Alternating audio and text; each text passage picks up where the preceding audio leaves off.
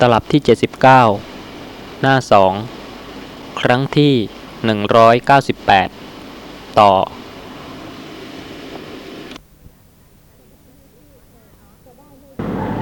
จะได้ไม่พูดโดยอาศัยกินตามยะปัญญาของคุณเสียทีคุณจะได้พูดอย่างนักปฏิบัติที่แท้จริง โดยไม่เอาชนะกันด้วยโวหาร แต่ว่าจะพิจารณากันโดยนัยยะอารมณ์ของนักปฏิบัติ ซึ่งเกิดขึ้นโดยสุขุมลึกซึ้งกว่าจินตามยะปัญญาของคุณเสียอีกเป็นไหนไหนๆก็ไม่ทราบนะคะว่าคุณพุทธบุตรเข้าใจความหมายของคำว่า นักปฏิบัติที่แท้จริงอย่างไร ถ้าขณะใดที่สติเกิดขึ้น ระลึกรู้ลักษณะของนาม รู้ว่าเป็นนามธรรม ไม่ใช่ตัวตน ไม่ใช่สัตว์ ไม่ใช่บุคคล ขณะใดที่สติเกิดขึ้น ระลึกรู้ลักษณะของรูป รู้ว่าไม่ใช่สัตว์ ไม่ใช่บุคคล ไม่ใช่ตัวตน ขณะนั้นปฏิบัติธรรมะหรือเปล่า ถ้าขณะนั้นไม่ใช่ผู้ปฏิบัติธรรมะ ขณะนั้นเป็นอะไรคะขณะที่สติกำลังระลึกแล้วก็รู้ตาม รูป และที่กล่าวว่า แต่ว่าจะพิจารณากันโดยนัยยะอารมณ์ของนักปฏิบัติ อารมณ์ของนักปฏิบัติ หมายความว่ายังไงคะ การใช้พยัญชนะนี่ต้องให้ถูกต้องตามความเป็นจริงด้วยนะคะ อารมณ์เป็นสิ่งที่จิตรู้ เพราะฉะนั้นอารมณ์ของผู้ปฏิบัติธรรมะ คือผู้ที่สติกำลังระลึกรู้ลักษณะของนามธรรมและรูปธรรม อารมณ์ก็คือลักษณะ สภาวะลักษณะของนามธรรมและรูปธรรม ที่ปรากฏตามความเป็นจริงนั่นเอง ไม่ใช่อย่างอื่นเลยค่ะกำลังเห็นสติ ระลึกรู้ว่าเป็นสภาพรู้ เป็นของจริง เป็นอารมณ์ของผู้ปฏิบัติธรรมะเพราะเหตุว่าเป็นนามธรรม เมื่อเป็นนามธรรมผู้ที่ระลึก ก็รู้ได้ว่าไม่ใช่สัตว์ ไม่ใช่บุคคล ไม่ใช่ตัวตนหนทางที่จะทำให้รู้สภาพธรรมะตามความเป็นจริงได้นั้น ก็ด้วยสติเกิดขึ้น ระลึกรู้ลักษณะของสภาพธรรมะที่กำลังปรากฏตามความเป็นจริง ไม่ใช่หนทางอื่นที่ผมจะเรียนต่อไปนี้นะครับ ไม่ใช่เรื่องอปัญหาที่จะมาถามอาจารย์ครับ แต่ว่าเป็นเรื่องที่ผมได้รับฟังมา แล้วก็อ่านำมาสู่ท่านผู้ฟังทั้งหลายณที่นี้นะครับ เมื่อต้นเดือนนี้กับผมก็ได้ไปฟังคำบรรยาย เกี่ยวกับการเจริญวิปัสสนากรรมฐานหน้าสำนักเรียนแห่งหนึ่งนะครับในที่นั้นก็ได้มีผู้ฟังนี่ตั้งปัญหาถามขึ้นว่า เวลารับประทานอาหารเนี้ยจะรู้อะไรนะฮะท่านผู้บรรยายท่านก็ตอบว่า จะรู้เคี้ยวก็ได้หรือจะรู้รสก็ได้จะรู้กลิ่นก็ได้นะครับ แล้วแต่ว่าทีนี้ท่านท่านผู้ถามนั้นท่านก็ไม่ได้ซักไซไล่เลียงลงลงไปว่ารู้อย่างนั้นอย่างนั้นน่ะ จะรู้อย่างไรท่านก็ไม่ได้ซักไซไล่เลียงลงไปนะครับ แต่ว่าท่านก็หันไปถามอีกท่านหนึ่งซึ่งซึ่งท่านเรียกว่าเป็น อาจารย์ในที่นั้น อาจารย์ใหญ่ในที่นั้นเหมือนกันว่าแล้วอาจารย์ใหญ่จะว่ายังไง อาจารย์ใหญ่ก็บอกว่านอกจากรู้อย่างนี้เราจะรู้อย่างอื่นอีกก็ได้ จะรู้ว่าอาหารนี้เป็นเรื่องของอความเป็นปฏิกูลก็ได้ อะไรก็ได้ท่านก็อธิบายไปนะครับ แต่ว่าเมื่ออธิบายไปมากๆครับอกว่าการรู้อย่างนั้นอย่างนั้นอย่างนั้นหลายหลายๆสิ่งหลายหลายๆอย่างนะคือไปรู้อารมณ์หลายหลาย ๆ อย่างอย่างนั้นน่ะ ท่านประกาศออกมาเลยครับ บอกว่า การรู้อารมณ์หลายหลาย ๆ อย่าง เช่นนั้นน่ะ เป็นบ้า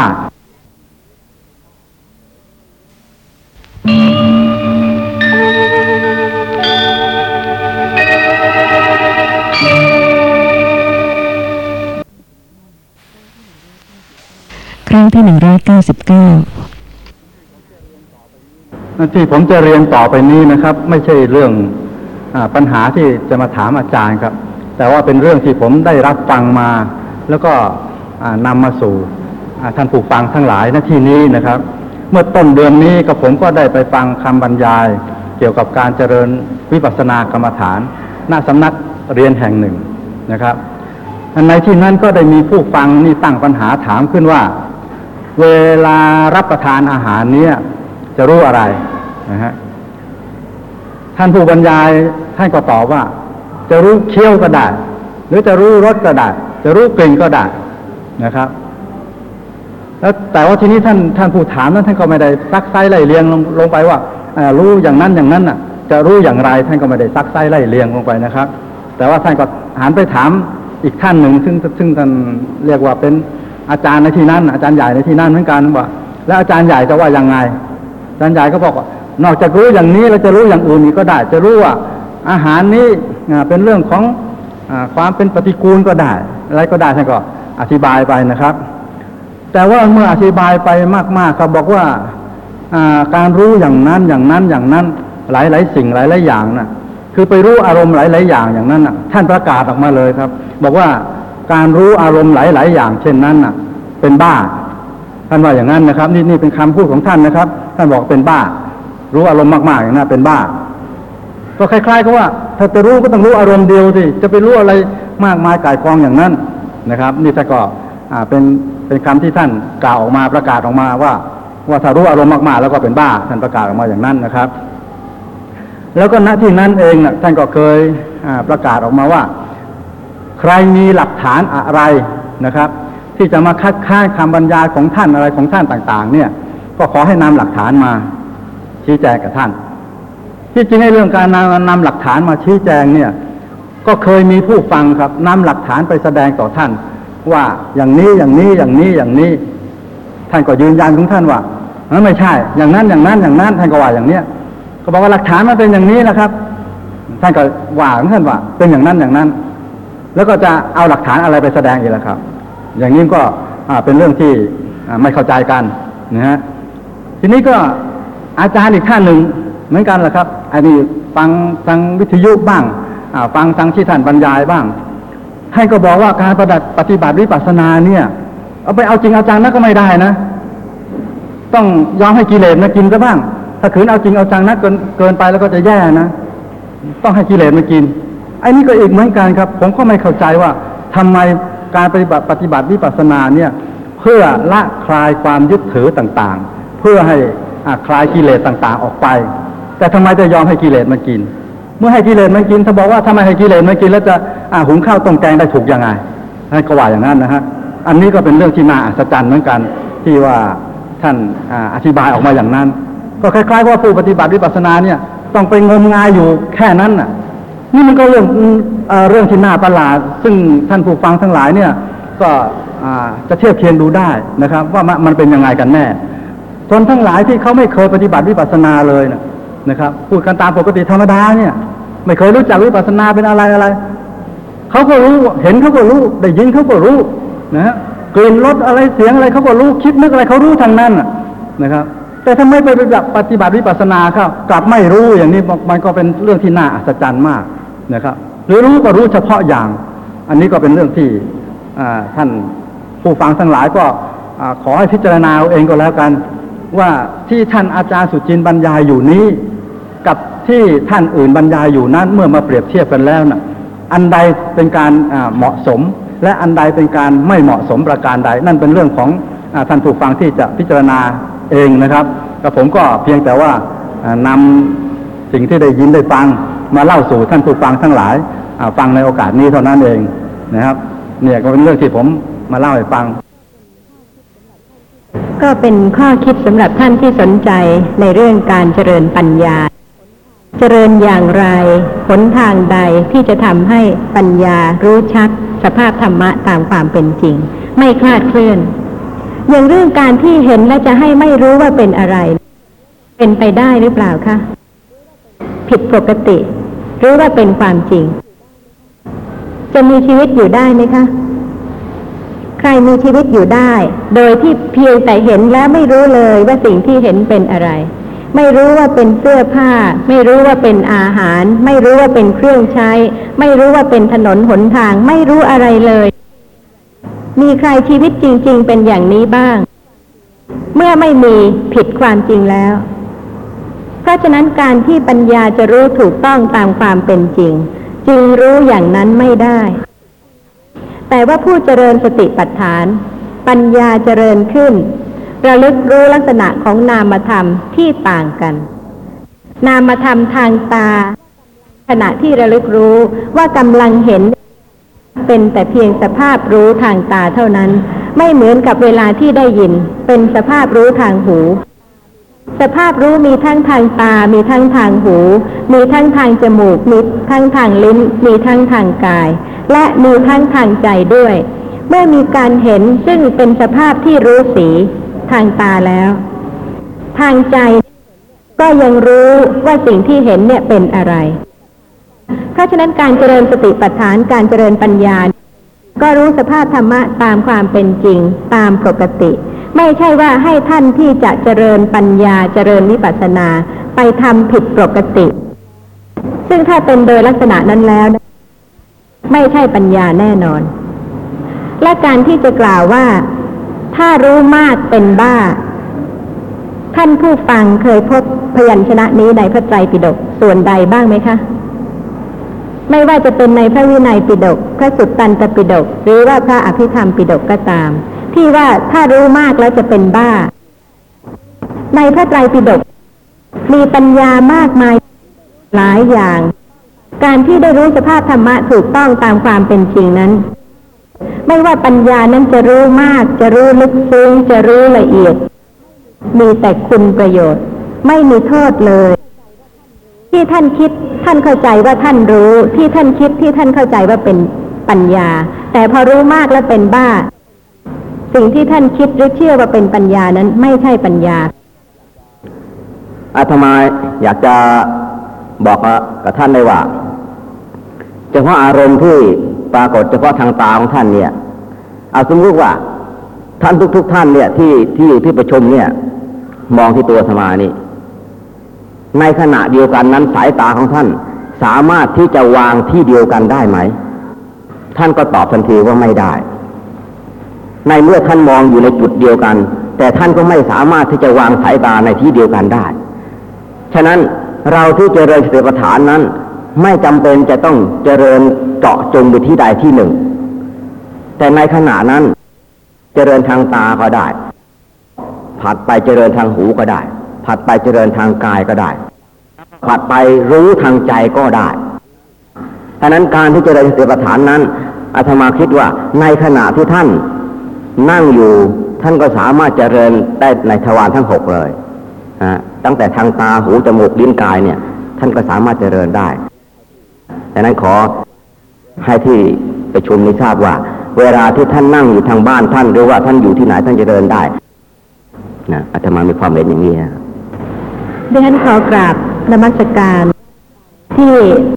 ท่านรับฟังแล้วก็ท่านก็ได้พิจารณาธรรมะ แล้วก็เห็นว่าสิ่งใดเป็นสิ่งที่มีจริงแล้วก็พิสูจน์ได้ และท่านเองก็เป็นผู้ที่ได้ พิสูจน์ธรรมะนั้นด้วยตัวของพระคุณเจ้าเองสำหรับในวันนี้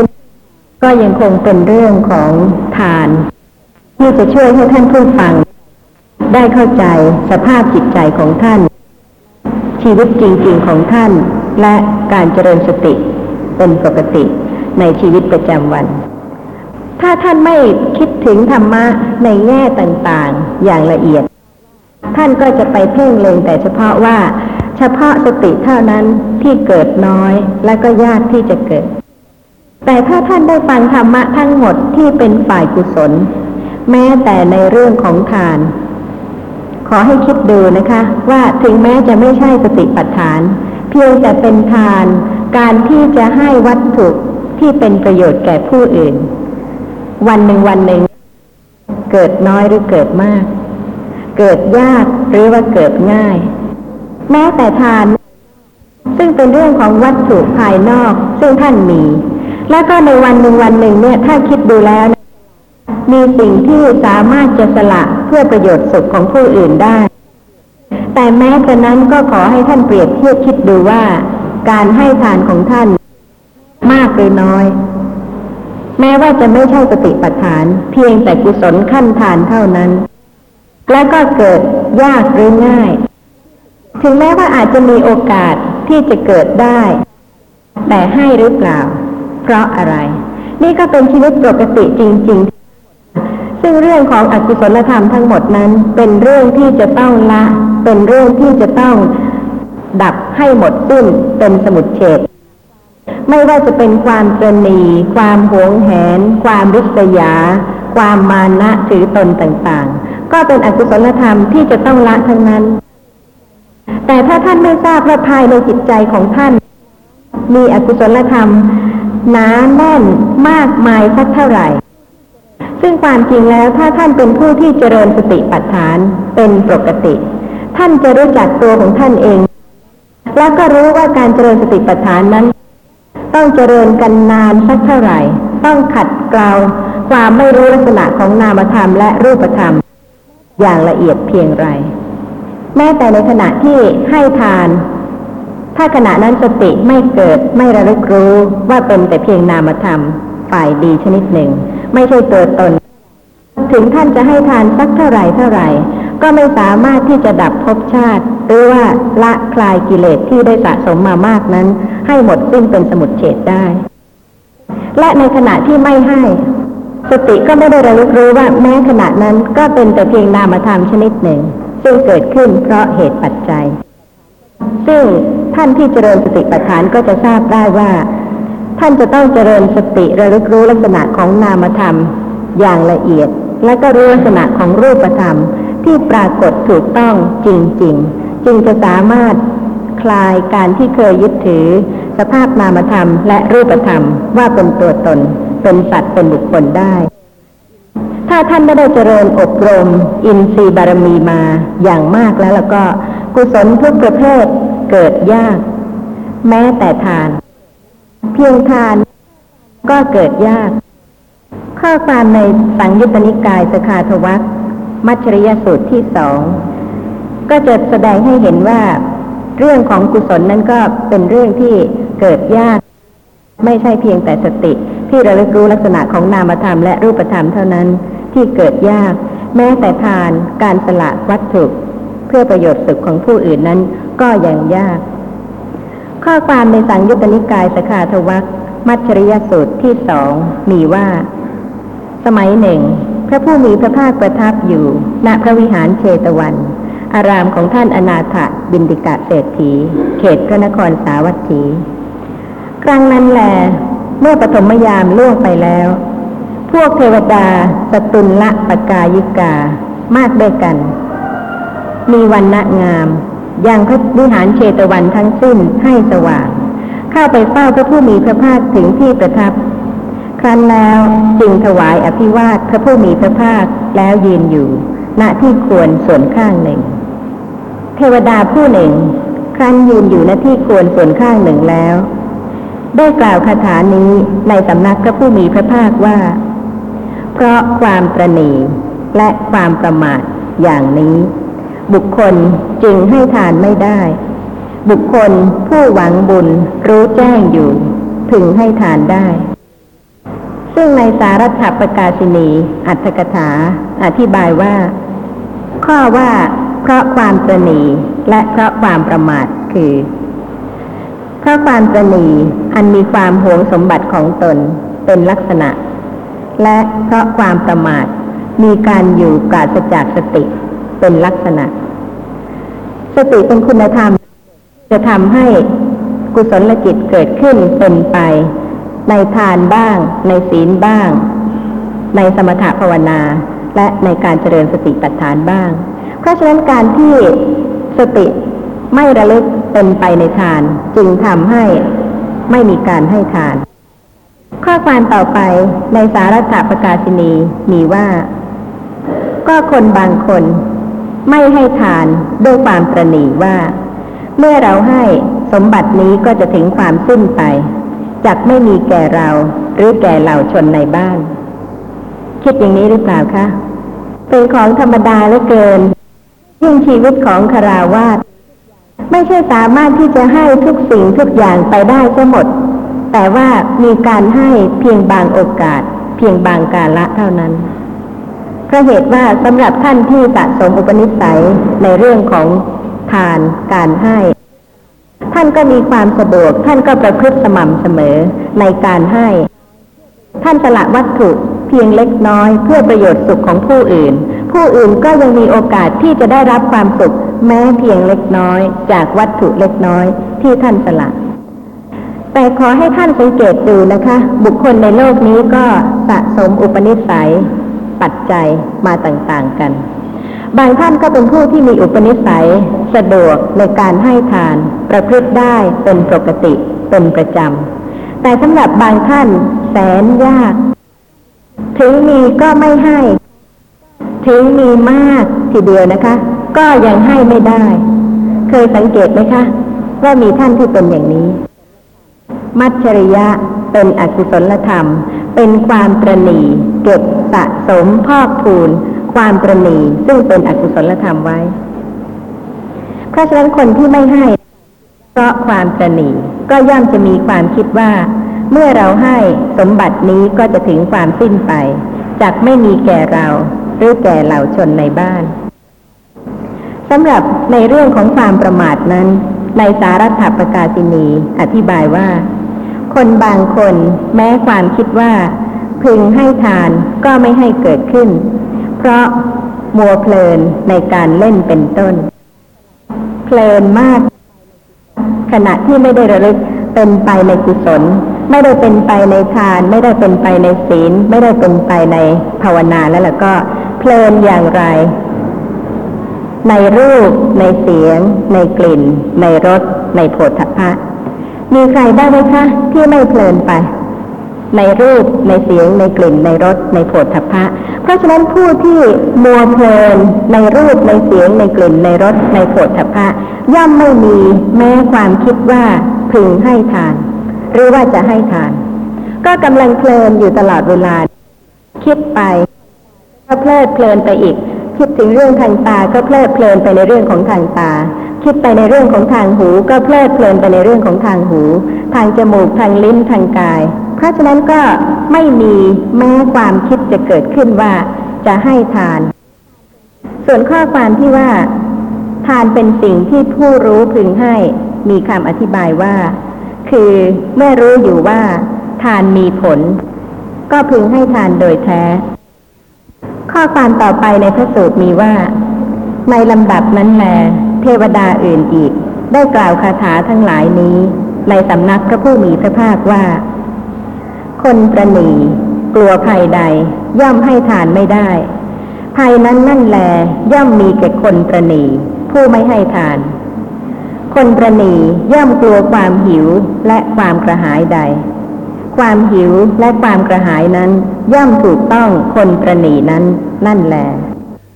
ผู้เป็นพานทั้งในโลกนี้และในโลกหน้าฉะนั้น เรื่องของจิตใจ มีทั้งจิตที่เป็นเหตุ ที่จะทำให้เกิดวิบากจิตที่เป็นผล เพราะฉะนั้นถ้าเป็นจิตใจที่ดีงาม ก็ย่อมให้ผลคือวิบากจิตที่ดี ถ้าเป็นจิตใจที่ไม่ดีเป็นอกุศลจิต ก็ย่อมทำให้เกิดอกุศลวิบากจิต เป็นผลที่ไม่ดี เพราะฉะนั้นถ้าเป็นผู้ที่มีจิตใจตรณีไม่ยอมสละที่จะให้คนอื่นได้รับประโยชน์สุขจากวัตถุที่ตนมีเลย ผลก็คือว่า ความหิวและความกระหายนั้นก็ย่อมถูกต้อง ผู้ที่ประนีผู้ไม่ให้ทานนั่นเอง ถ้าจิตใจเป็นกุศลก็เป็นปัจจัยให้กุศลวิบากเกิดขึ้น รับผลของกุศลกรรม ทางตาทางหู ทางจมูก ทางลิ้นทางกาย แต่ถ้าเป็นผลของอกุศลจิต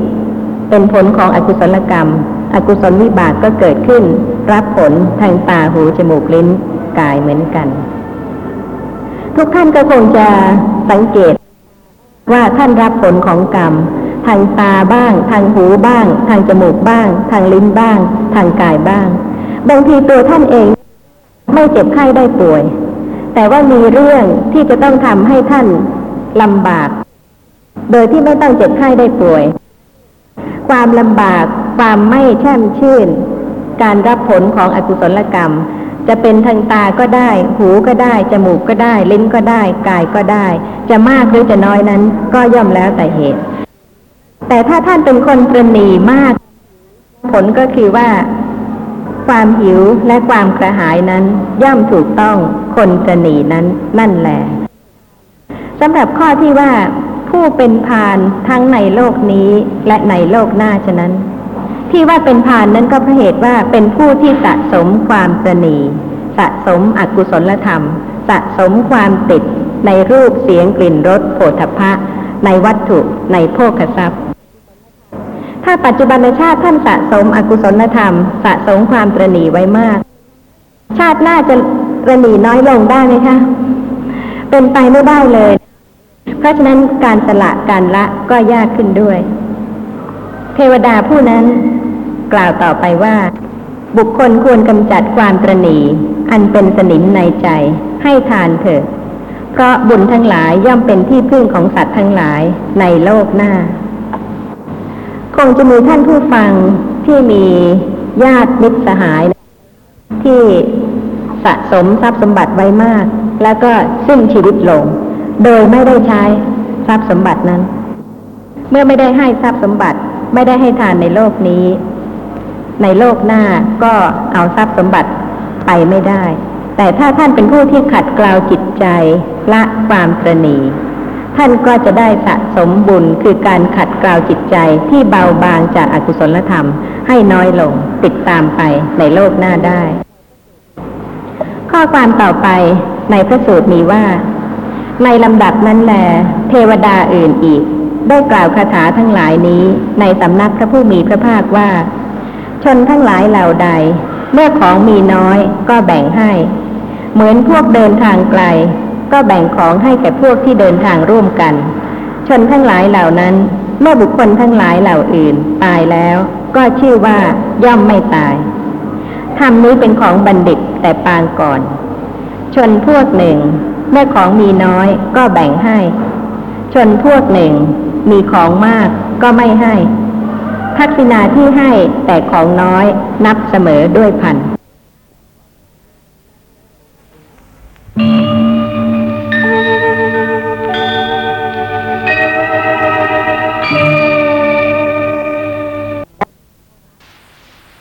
ครั้งที่สองร้อยข้อความต่อไปในพระสูตรมีว่า ในลำดับนั้นแล เทวดาอื่นอีก ได้กล่าวคาถาทั้งหลายนี้ในสำนักพระผู้มีพระภาคว่า ชนทั้งหลายเหล่าใด เมื่อของมีน้อยก็แบ่งให้ เหมือนพวกเดินทางไกล ก็แบ่งของให้แก่พวกที่เดินทางร่วมกัน ชนทั้งหลายเหล่านั้น เมื่อบุคคลทั้งหลายเหล่าอื่นตายแล้ว ก็ชื่อว่าย่อมไม่ตายธรรมนี้เป็นของบัณฑิตแต่ปางก่อน ชนพวกหนึ่ง เมื่อของมีน้อยก็แบ่งให้ ชนพวกหนึ่ง มีของมากก็ไม่ให้ทักษิณาที่ให้แต่ของน้อยนับเสมอด้วยพัน ในสารัตถประกาศนีอัตถกถามีข้อความอธิบายว่า ข้อว่าชนเหล่าใดเมื่อมีของน้อยก็แบ่งให้ เหมือนคนที่เดินทางไกล แบ่งของให้แก่คนที่เดินทางไกล แบ่งของให้แก่คนที่เดินทางร่วม ความว่า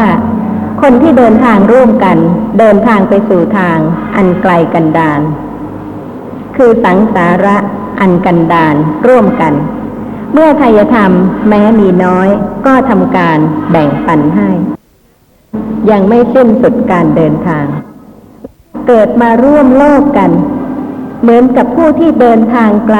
ร่วมกัน เพราะฉะนั้นในโลกหรือในทางที่กันดานลำบากนี้ ถ้ามีทางใดที่จะเกื้อกูลอุปการะกันได้ แม้มีของน้อยก็ควรที่จะแบ่งให้ เพื่ออุปการะเกื้อกูลสงเคราะห์กัน ให้ผ่านพ้นความทุกข์ให้ถึงที่สุดของวัฏสังสาระได้ และก็สังสารวัตนั้นก็ยืดยาวมาก เพราะฉะนั้นก็ไม่ทราบว่าจะเดินทางกันไปอีกไกลสักเท่าไหร่ ถ้าไม่เกื้อกูลอุปการะกัน ก็ไม่สามารถที่จะช่วยกันและกันผลัดกันให้ผลัดกันรับ ไปจนกว่าจะถึงที่สุดของสังสารวัตได้ ข้อความในอัตถกถาอธิบายต่อไปว่า ข้อว่าชนทั้งหลายเหล่านั้น คือชนที่มีของน้อยก็แบ่งให้ เมื่อบุคคลทั้งหลายเหล่าอื่นตายแล้วก็ชื่อว่าย่อมไม่ตาย ซึ่งข้อความในอัธกถา มีคำอธิบายซึ่งท่านผู้ฟังไม่ได้คิด